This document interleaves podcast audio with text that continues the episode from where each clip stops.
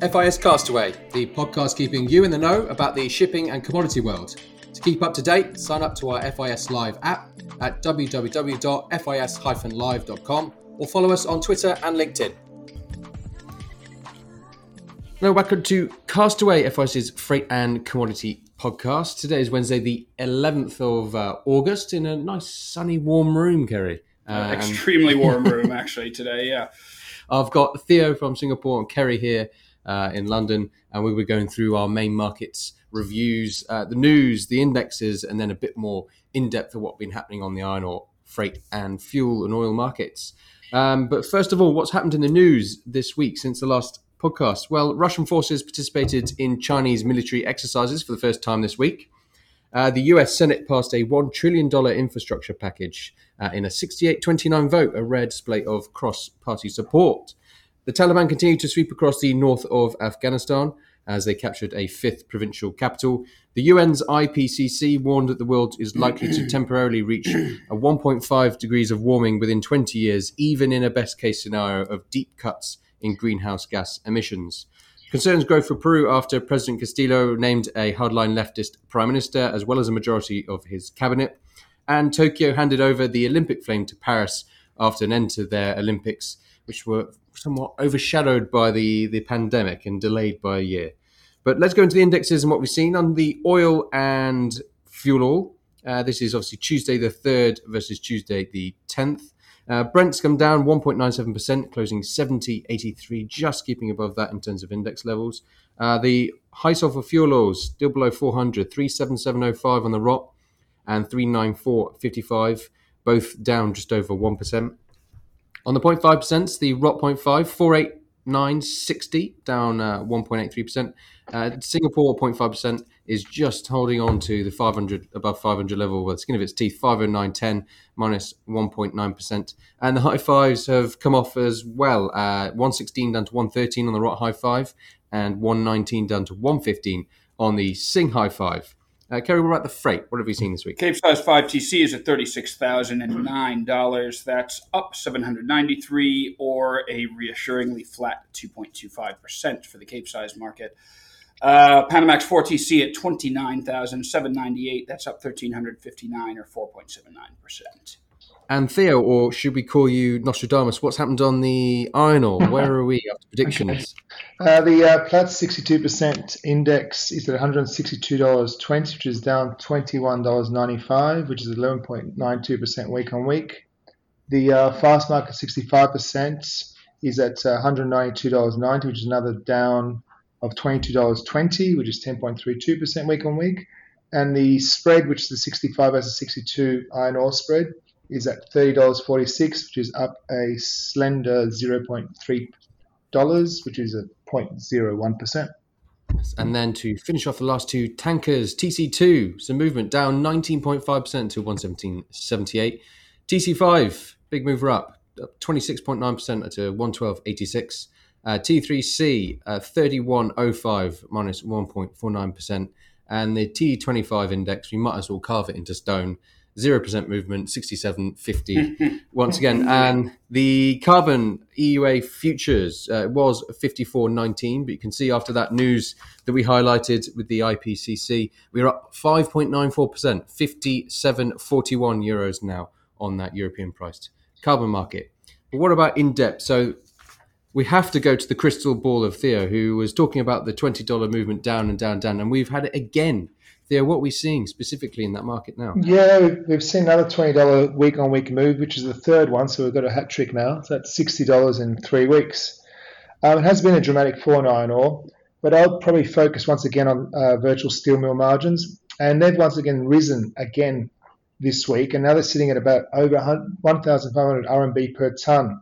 These really high steel margins are, of course, really good for the mills, and they incentivize them to produce. So this could and should support ore at these levels now. And you'll see, I think, traders will be hedging steel margins and they'll be reacting, reacting to this spread. So we take a closer look at fundamentals because uh, they've been out the window in the last six months, really. But um, looking at them, according to MySteel, the Australian and Brazilian iron ore shipments rose 3.8% on week at 25.7 million tonnes during the period of the 2nd to the 8th of August.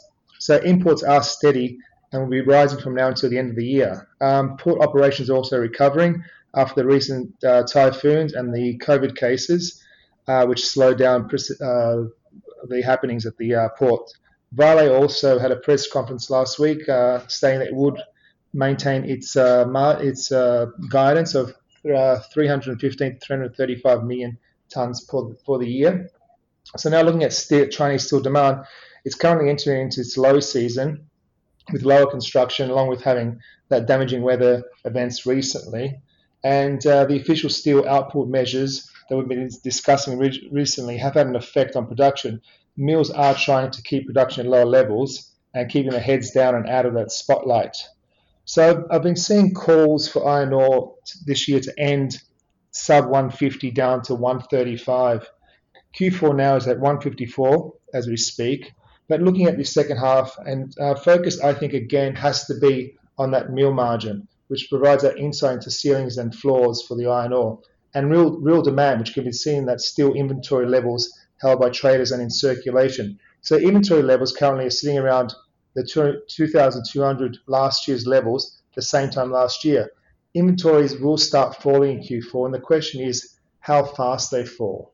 If inventories drop and production stays steady, then that means demand is good. So personally, I think it's hard to see and sell or iron ore at these levels, even with these such dramatic falls in the last week. Maybe shorting steel would be the answer right now. I mean, finally, a volatility has been caused by the punters in this market as they shift now out of these markets and into other areas, probably to hide, I reckon. I think the fundamentals are, base, are coming back and taking control of this market and the direction of this market. So that's where I see it. Interesting. Interesting. One thing to add to that was um, an interesting article in Capital Economics actually this week that pointed out that uh, while the iron ore imports may look steady seasonally adjusted, they are down, um, you know, year on year and month on month. So, um, so that's um, something to, to probably watch here, especially as it comes in regards to the freight. But I'll get to that in a minute. And we're seeing anything, we've seen a very marginal increase on that spread 65 62. We were noting the increase in what's happened in European uh, carbon market price. Uh, any sort of movement that after what's happened with the IPCC report, or all still quiet on the uh, Eastern Front? It has been quiet on the Eastern Front, but the uh, that introduction of that new market, the NGO by CME, which is the na- nature-based uh, contract, that's seen a jump of about $1.50. It started off trading about 585 from memory. Now I think it's trading the uh, mid sixes US dollar. So that's taking a bit of a direction as well. Um, it probably has impacted uh, China to an extent as well. So um, I mean, with production uh, levels in China, so it's one to definitely keep an eye on and see how that impacts uh, production, of course, then uh, supply line or. Yeah, absolutely. And Kerry, freight. What have we seen this week? yeah, week? well, you know, once again, um, we've been uh, we've been pretty on the ball with the freight calls the last few weeks. And last week, I highlighted the Capesize paper seemed to be consolidating gains, even despite fluctuating sentiment on the underlying. That was certainly the case again this past week. In fact, this looks a lot like Groundhog Day.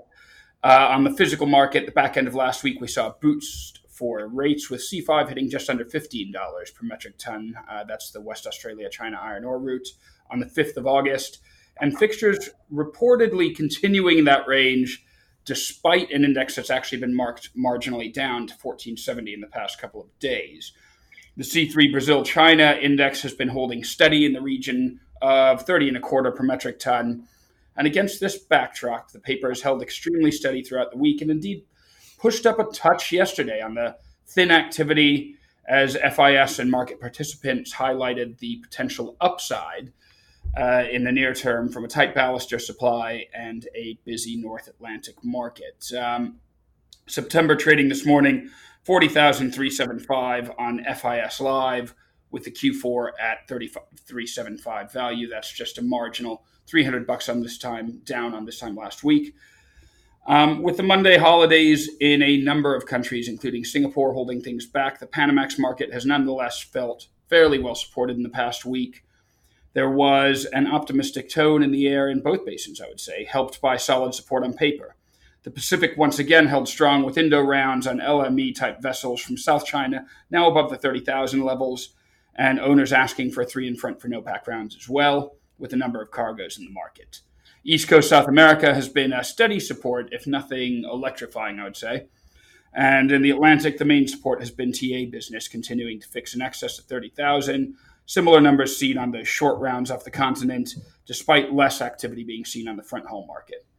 September trading at 32,375 this morning on FIS Live and the Q through the Q4 rather 30,025, both in line with, if not marginally above this time last week.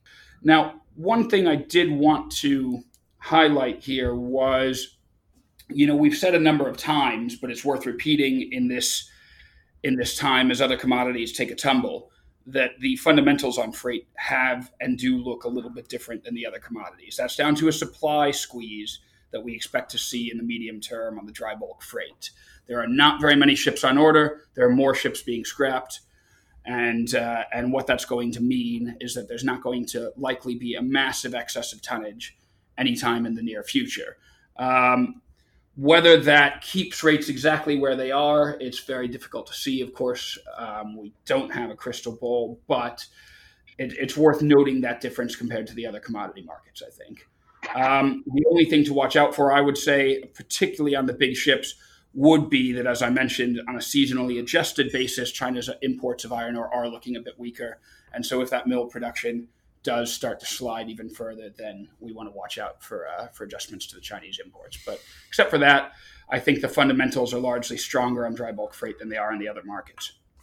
It was obviously hit by those high steel prices as well that we talked about that news story. Exactly. People going, oh, now uh, the new order ships are a lot more expensive. Exactly, it became more expensive to order a new ship, and and the biggest factor of all, as we've mentioned on here before, nobody knows what kind of wretched engine to put in them. So until there's a decision on uh, a, you know a universality of a, of a, new fuel source for these ships, uh, especially in light of the IMO's targets for 2030, then I think it's going to be very difficult for people to commit 70 million dollars to a new building Cape size, for example. Um, you know, especially with current steel prices. Mm-hmm. It reminds me of the old saying: "When uh, sailor knows not what port they're going to, no wind is favourable." exactly. So do exactly. nothing and wait to see. Exactly. So then moving to the oil and products markets, which have been less exciting than the iron ore and freight. Um, more of a kind of slump on prices, which we saw. Um, but if you're looking at the end of day settlements, the kind of looks very flat uh, going into the end of last week, um, with fuel oil and Brent uh, prices caught in a kind of range before they've moved down again at the start of, of this week. Brent indexes were off about one and a half bucks, with fuel off around five bucks. Um, yes, to yesterday's close to when we were looking at it uh, for the last podcast. This morning, Brent has pushed up again, uh, up to 71, above 71 bucks. Uh, with but the big story, I guess, is where that movement came down was on Monday, where we had Brent fall around four percent in uh, European morning trading, with the kind of spread of Delta variant again causing major concerns with global economies and the subsequent recovery and what level that's going to come back to normal levels again. So that did push Brent below that seventy dollar level again after we had kind of made it nice and healthily up into the mid 70s the week before. A rise in locally transmitted COVID 19 cases in China, obviously the second largest oil consumer, has prompted restrictions in cities and cancellation of flights. And as such a large importer and user of oil, that is clearly a concern for the industry, especially after what we were talking about last week with the OPEC Plus plan to increase production. A kind of surprise where they gave a lot of other nations increases in, in production when it wasn't really expected to, to happen quite that way. Chinese oil data as well from July was also weaker than expected. Uh, this is according to Reuters. Crude oil imports fell slightly and averaged below the 10 million barrels per day uh, for a fourth consecutive month. And the recent growth in oil exports slowed following the rise in these COVID 19 cases and also the floods that we talked about previously. But on to other data, the EIA, we just uh, finished the podcast, and then the EIA data come, comes out, and usual on a Wednesday afternoon. We saw a build in crude levels, uh, up 3.6 million, but down in gasoline and slight rise in distillates, uh, down 5.3 in gasoline and up 0.8 in distillates. Again, a high refinery utilization, 91.3% on that. This week, we've got the API, which came out last night, predicting what's going to be reported later today. API predicting a very marginal draw, 0.81 million barrels. Uh, Cushing, again on the west coast, a slight draw in levels, minus 0.1 million barrels. Gasoline, a draw, 1.1. Distillate, a very marginal increase. So, in somewhat fairly neutral in terms of what it's predicting. But again, what actually is reported with the EIA could be significantly different. So definitely something to look at 3:30 p.m. UK time later today on what those levels do show and what that could be indicated in the US market. We know what's happening with those July figures in China. We're seeing that slow down. Yet we're seeing an increase in production, so it's no surprise that we're getting levels of crude down to 70 on the Brent. If you're looking at the EIA, they cut their estimate for 2020 global oil demand by 100,000 barrels a day, uh, barrels a day for last month's outlook, and then now we're looking at an increase of 3.6 million from 2021 uh, to 101.3 million barrels a day in total for 2022. That will put 2022 global oil demand above pre-pandemic levels for the first time, uh, or 350,000 barrels per day above the 2019 average. So a healthy prediction, but at what stage we actually get to that level is another matter of question of Delta variant and the world's ability to move beyond COVID. Yeah. And then physical, uh, looking at that kind of side from our friends at uh, Engine. And if you want to look at physical pricings, you can also see that now on the FIS Live app. Singapore's very low sulfur fuel oil price has shot up on the back of a kind of Brent movement after it moved from below 70, come back up again, with several higher price stems in the past day. It's doubled its premium over Fujairah uh, to $8 per metric ton, extending its premium over Zhoushan as well to 17 bucks per metric ton. On the high sulfur side, this remains tight in Fujairah, priced at 20 to 30 mm. bucks above Israel's Basra and Egypt's Port Suez. Longer lead times of around 12 days have been advertised for the uh, 380 uh, stems in Fujairah in the last week, and prices also surged to a wider premium over Singapore and Zhoushan. So some, a little bit of color on what's happening in the physical market rather than the futures there, but um, not looking particularly rosy. Or again, flat and waiting to see what happens. Maybe there's no wind is variable also in the uh, in the fuel oil markets to to wait where those things are going. but anything else from the guys before we finish for this week? Nope. Uh, that's it for me. Cool. Well, thank you, Theo. Thank you, Kerry. And to everyone listening, do join us again next week.